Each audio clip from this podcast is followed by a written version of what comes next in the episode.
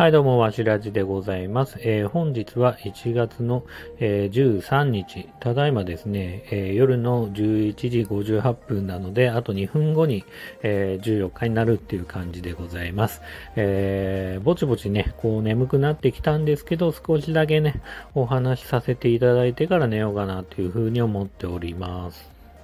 最近はですね、というか、年末にですね、あの、ガンプラを作るって話をちょっとしたことあると思うんですけど、僕、年末にガンプラ作ってまして、今、やっぱね、ガンプラ作ってからこう飾るじゃないですか。部屋にね。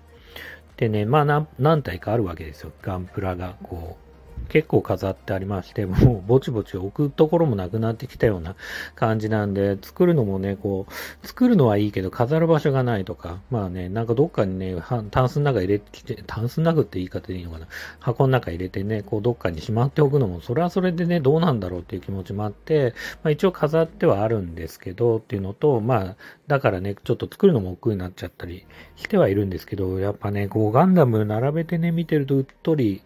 しますよね。かっこいいなっていう。特に自分は、まあ、ね、皆さん好き嫌いというか、あの、好きなね、ガンダムの世代によっていろいろあると思うんですけど、僕やっぱりね、こう、初代ガンダムとか、やっぱああいうシンプルイズベストがまず好きなんですね。で、ガンプラに関しては、えっ、と、まあ、新しめの、ちょっとシャープなデザインのガンダムとかよりも、なんか昔のね、そうさっき言ったファーストガンダムみたいに、こう、ゴツゴツというか、まあ結構四角いんですよね。直線でできてるようなデザインで、まあやっぱ好きなんですよね。飾ってあってもやっぱ安定感あって、なんか美しい感じがすごく僕的にはするし、安心感があって、こう、見ててね、こう、なんだろうなぁかっけえなーっていうのと同時に癒されるっていうのかな。なんかちょっと伝えづらいですけど、うん、それ見てるだけでちょっとお酒がね、飲めそうな感じはあるんですよね。うん。あの、曲線美で言うと、例えば、こう、マクロスとか、マクロスに出てくるバルキリーですよね。バルキリーとか、ああいうね、こう、曲線美的なね、デザインのロボットっていうのもあると思うんですけど、そうですね。まあなんか、シャまああれもまさにね、シャープな感じがすごくしますよね。で、もちろん僕もマクロスとか、こう、バルキリーも好きだし、まあ言ったら、まあ正直バルキリーのプラモデルも欲しいですけど、高いっていうのと同時に、あの、バンダイじゃないところが作ってたりするから、なんかあの、作れんのかな自分でっていう不安うん。まあ、ちょ正直自分はガンプラ作りながらも、正直改造したり、なんかこう、なんつうかな、上級者ではないんですよね。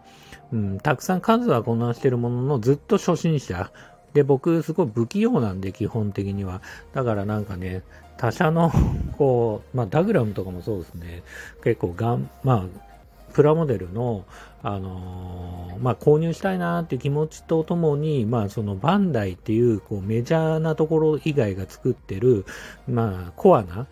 人に向けた、マニアな人に向けた、えっ、と、プラモデルを作る自信があんまりないっていうか、ちょっとでもね、なんかこう、あのーパーツがね、こうずれてたりとか、作りづらいとかあったら、なんかすごく失敗しちゃいそうだったり、なんか、プラモデルだからね、こう作ってる最中に折っちゃったりとか、間違ったところ切り取っちゃったりとか、まあいろいろあったりもするし、うまくくっつかないとかね、まあそういうこともあったりするんで、ちょっとね、あのバンダイ以外の、まあ別にバンダイをね、褒めて、褒めてなんかこう、なんだろうな、そういう、うーん、こう宣伝的なね、話ではないんですけど、あの、バンダイ以外のところのプラモデル作る自信が単純にないなっていう、うん、まあなんかご存知な方言ったら、こう、レター欲しいんですけど、うん、そうですね。で、まあそういう意味で、まあちょっとバンダイのガンプラを作ると。で、ガンダム、自分的にはすごくガンダムがね、部屋の中にも、まあ初代ガンダムだったり、まあ初代ガンダムが何体かあるんですけど、まあ3、4体あって同じ、同じじゃないですよね。あの、クリアパーツ、お台場で買ってきたクリアパーツのガンダムだったり、なんかね、ドバイの、なんだろう、ドバイの何、何こう、イベントで、日本館をアピールするために作られた、なんかこう赤と白の大河原邦夫がデザインした、あの、ガンダムだったり、あとガンキャノンね。ガンキャノン。世代的にはね、やっぱりガンキャノンってすごくかっこいい。や、まあ、仮面ライダーで言ったらね、2号ライダーみたいな感じで。で、ガンキャノンね、めちゃくちゃかっこいいのが、やっぱり宇宙船の時にこう、2台出てきたりして、なんかそれがね、すごく子供心に当時かっけえなーって、うん、思って、ガンキャノン結構好きなんですよね。で、ただね、自分の息子に見せ、見せる、見せたらというか、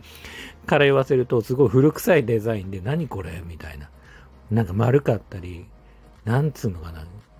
うん、僕らが、こう、僕らがっていうか、僕らの世代が鉄人28号を見るような、こう、ちょっとダセえなっていうか、うん、なんか感じ？を、なんか息子の世代は、息子は10歳なんですけど、なんかすごい感じるみたいで、かっこ悪いって言われるんですけど、僕的にはね、最高にかっこいいですね。ガン、ガン、タンクもかっこいいし、ジオングとかもかっこいいし、あと部屋には、プラモ教師郎ってね、当時、あの、ガンダムのプラモデルのね、漫画があったんですけど、えっ、ー、と、何十年前かにね、あったんですけど、それに出てくるね、こう、レッドウォリアーとか、あと、その、それをもとに、ビルダーズかね、ガンダムビルダーズなんかに出てくるブラックウォリアー。うん、それもね、あの、部屋に飾ってあるんですけど、それもまあ、ほぼほぼガンダムなんですよ。ほぼほぼっていう言い方でいいのかな。ガン、なんだろうなガンダムの派生みたいな、初代ファーストガンダムの派生版みたいな感じなんですけど、それもね、自分的にはね、めちゃくちゃかっこいいですね。うん。あとね、何気に好きで部屋に飾ってるのが、あの、G のレゴンジスタ正直物語自体僕見たことないですよ。なんかちゃんとは。なんか映画とかもあるみたいで見たいなと思いながら、もう Amazon プライムとかでもなんかすごい高いんですよね。2000円とかでしか見れないから、なんか見てないんですけど、その G のレゴンジスタに出てくる、あのー、なんだっけ、あの、元カプコンの人がデザインした、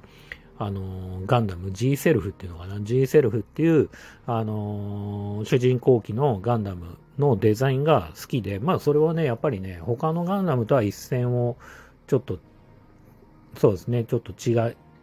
違う味がある、まあ、ガンダムなんですけど、それもね、こう、シンプルイズベストで、まあ、かつ、なんか今時っぽくない感じもあって、さっき言ったそのシャープさみたいのはあんまりないガンダムで、でもなんかこう、シンプルイズベストのまあ、曲線美はどうなのかな。うん、まあ、そこそこあるかな。丸みが帯びてる感じは結構ありますね。その G セルフもデザイン的にその物語は知らないくて申し訳ないですけど、あの、好きで、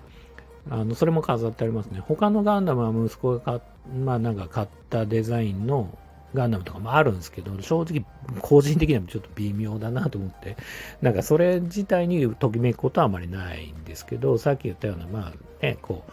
昔ながらのガンダムはすごくときめきますね。なんで俺こんなガンダムの話ねえのかな。ただね、僕、そのさっき言った通り、すごいプラモデル自体をすごく、うーん、上手に作れるわけじゃないのと、あの、本当のガンダムのファースト世代はもうちょっと年上の人たちで、それに比べるとちょっと後に、えー、ガンダムを好きになったっていうのかな。まあ正直、うん、そうですね。で、あと、すごく、にわかで大変申し訳ないですけど、ファーストガンダムとオリジンと、えっ、ー、と、なんだ、ユニコーンとか、あと最近だと先行のハサウェイとか、まあ、こうね、宇宙世紀のこう、ファーストガンダムから続いてる逆襲のシャアもそうですけど、まあ、宇宙世紀から続いてるね、このメインとなるところだけを基本的には追いかけていますね。うん。なんで他のは正直そんなには、さっき言った通り、ね、G のレゴン実は見てないし、なんか申し訳ないですけど、他のは見てはないんですけど、やっぱりガンダムってもの自体が、このデザインの素晴らしさというかね、まあ日本が誇る世界にね、こう、えー、こんなのあるんだぞって言えるようなね、素晴らしいコンテンツだと思ってますよね。うん、それのね、このガンダムを並べてあるね、状況を見て、僕は、まあ、毎日、こう、癒されたりドキドキしながらこう男心ねくすぐられるというかこのね男子心って言った方がいいな。うん。男の子のねこのハートをねこうなんだろうくすぐるというか感じが最高ですよね。うん。こんな話だけで10分も話しちゃったけど 特に他はねそうね、昨日話した、ちょっと話変わりますけど、昨日話した話をちょっとすると、あのアイデンティティの話ですよね。自分がね、自分にとってのアイデンティティってなんだろうなっていうね、話ですよね。で、その話をすると、昨日は趣味の話したんですよ。趣味もう一つの自分をあの形作るアイデンティティで、例えば人によってはね、例えば僕の場合は、例えばプロレスが好きだからプロレスっていうね、共通言語でできた友達も正直いますし、ジャッキー・チェンっていう共通言語でできたね、こう友達もいますし、筋肉マンっていう共通言語でできた友達もいますし、それを好きなことによって、こう自分のね、こう世界が広がったり、えっ、ー、と、それを好きな自分がそれを、そういうキャラクターというかね、こうプロレス好きだよね、あなたは、みたいな感じでこう見られたりとか、まあそういう人だと思われたりとか、まあそういう意味でこう自分っていうね、こう、なんだろうな、個性を作り上げる一つの要素としてね、こう趣味があるなというふうに思ってるんですけど、あとはね、こう仕事でもそうですよね。あの、仕事、例えば、東大卒で弁護士、自分は全然違うんですけど、まあ、東大卒の弁護士っていう人だとしたら、それが一つのこうアイデンティティで、まあ、あなたのキャラクターってそうだよねと。見られたりとか、仕事的にね、こう社長だとか、まあそういう経営の人間だだだったら、まあそれはそれでね、一つのね、個性というかね、そういうキャラとして見られるじゃないですか、相手からも。僕はこういう会社を経営してて、こんだけ儲かってるんですよって話したら、それに興味を持った人がいたとしたら、そういうキャラクターのあなたに対して、えー、興味を持ってたりとか、それがあなたの一つの個性であると。いうふうに思われたりとかすると思うんで、まあ仕事もね、一つのね、個性であるのかなっていうふうに思うと、やっぱね、仕事もこう、ね、やっぱり頑張んなきゃいけないっていうか、まあより自分の個性に合った仕事をするべきなのかなっていうふうにも思いますよね。うん。まあ自分は本当そういう意味だとなんか何者なのかなって、うん、いつも思いますね。うん、みんなもどう思ってんのかなとか、みんなは自分のことをね、どうプロデュースしてるのかなっていう。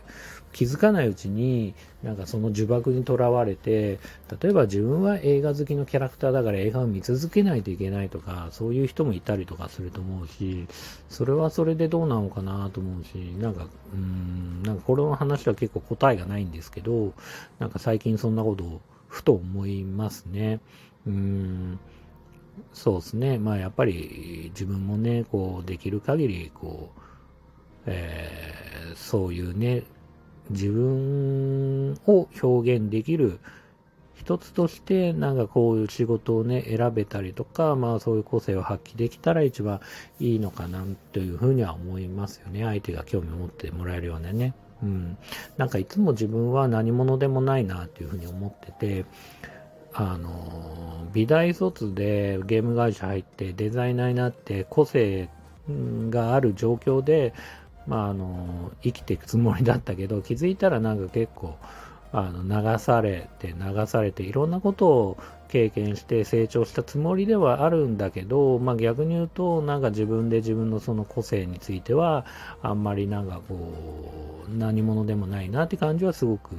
しちゃってるのかな。うん。だからちょっとそこはね、もうちょっと今年、今年というか、まあ長い目で見てね、こう、うん、もうちょっと頑張ろうかなっていうふうには思います。今日はそんなところかな、もう0時12分になっちゃったしね、もうおしゃべりも14分ほど、えー、お話しさせてもらってるんで、すごくね、長く話しちゃいました。まあ、身のない話ではございますが、えー、本日も最後まで、えー、お聞きくださってありがとうございました。また、あのー、お休みの間に今日、え金曜日になりましたんで、あのお休みのね、え間にね、またこのスタンド FM お話しさせてもらいたいと思っております。それでは、え皆さんおやすみなさい。それではまた。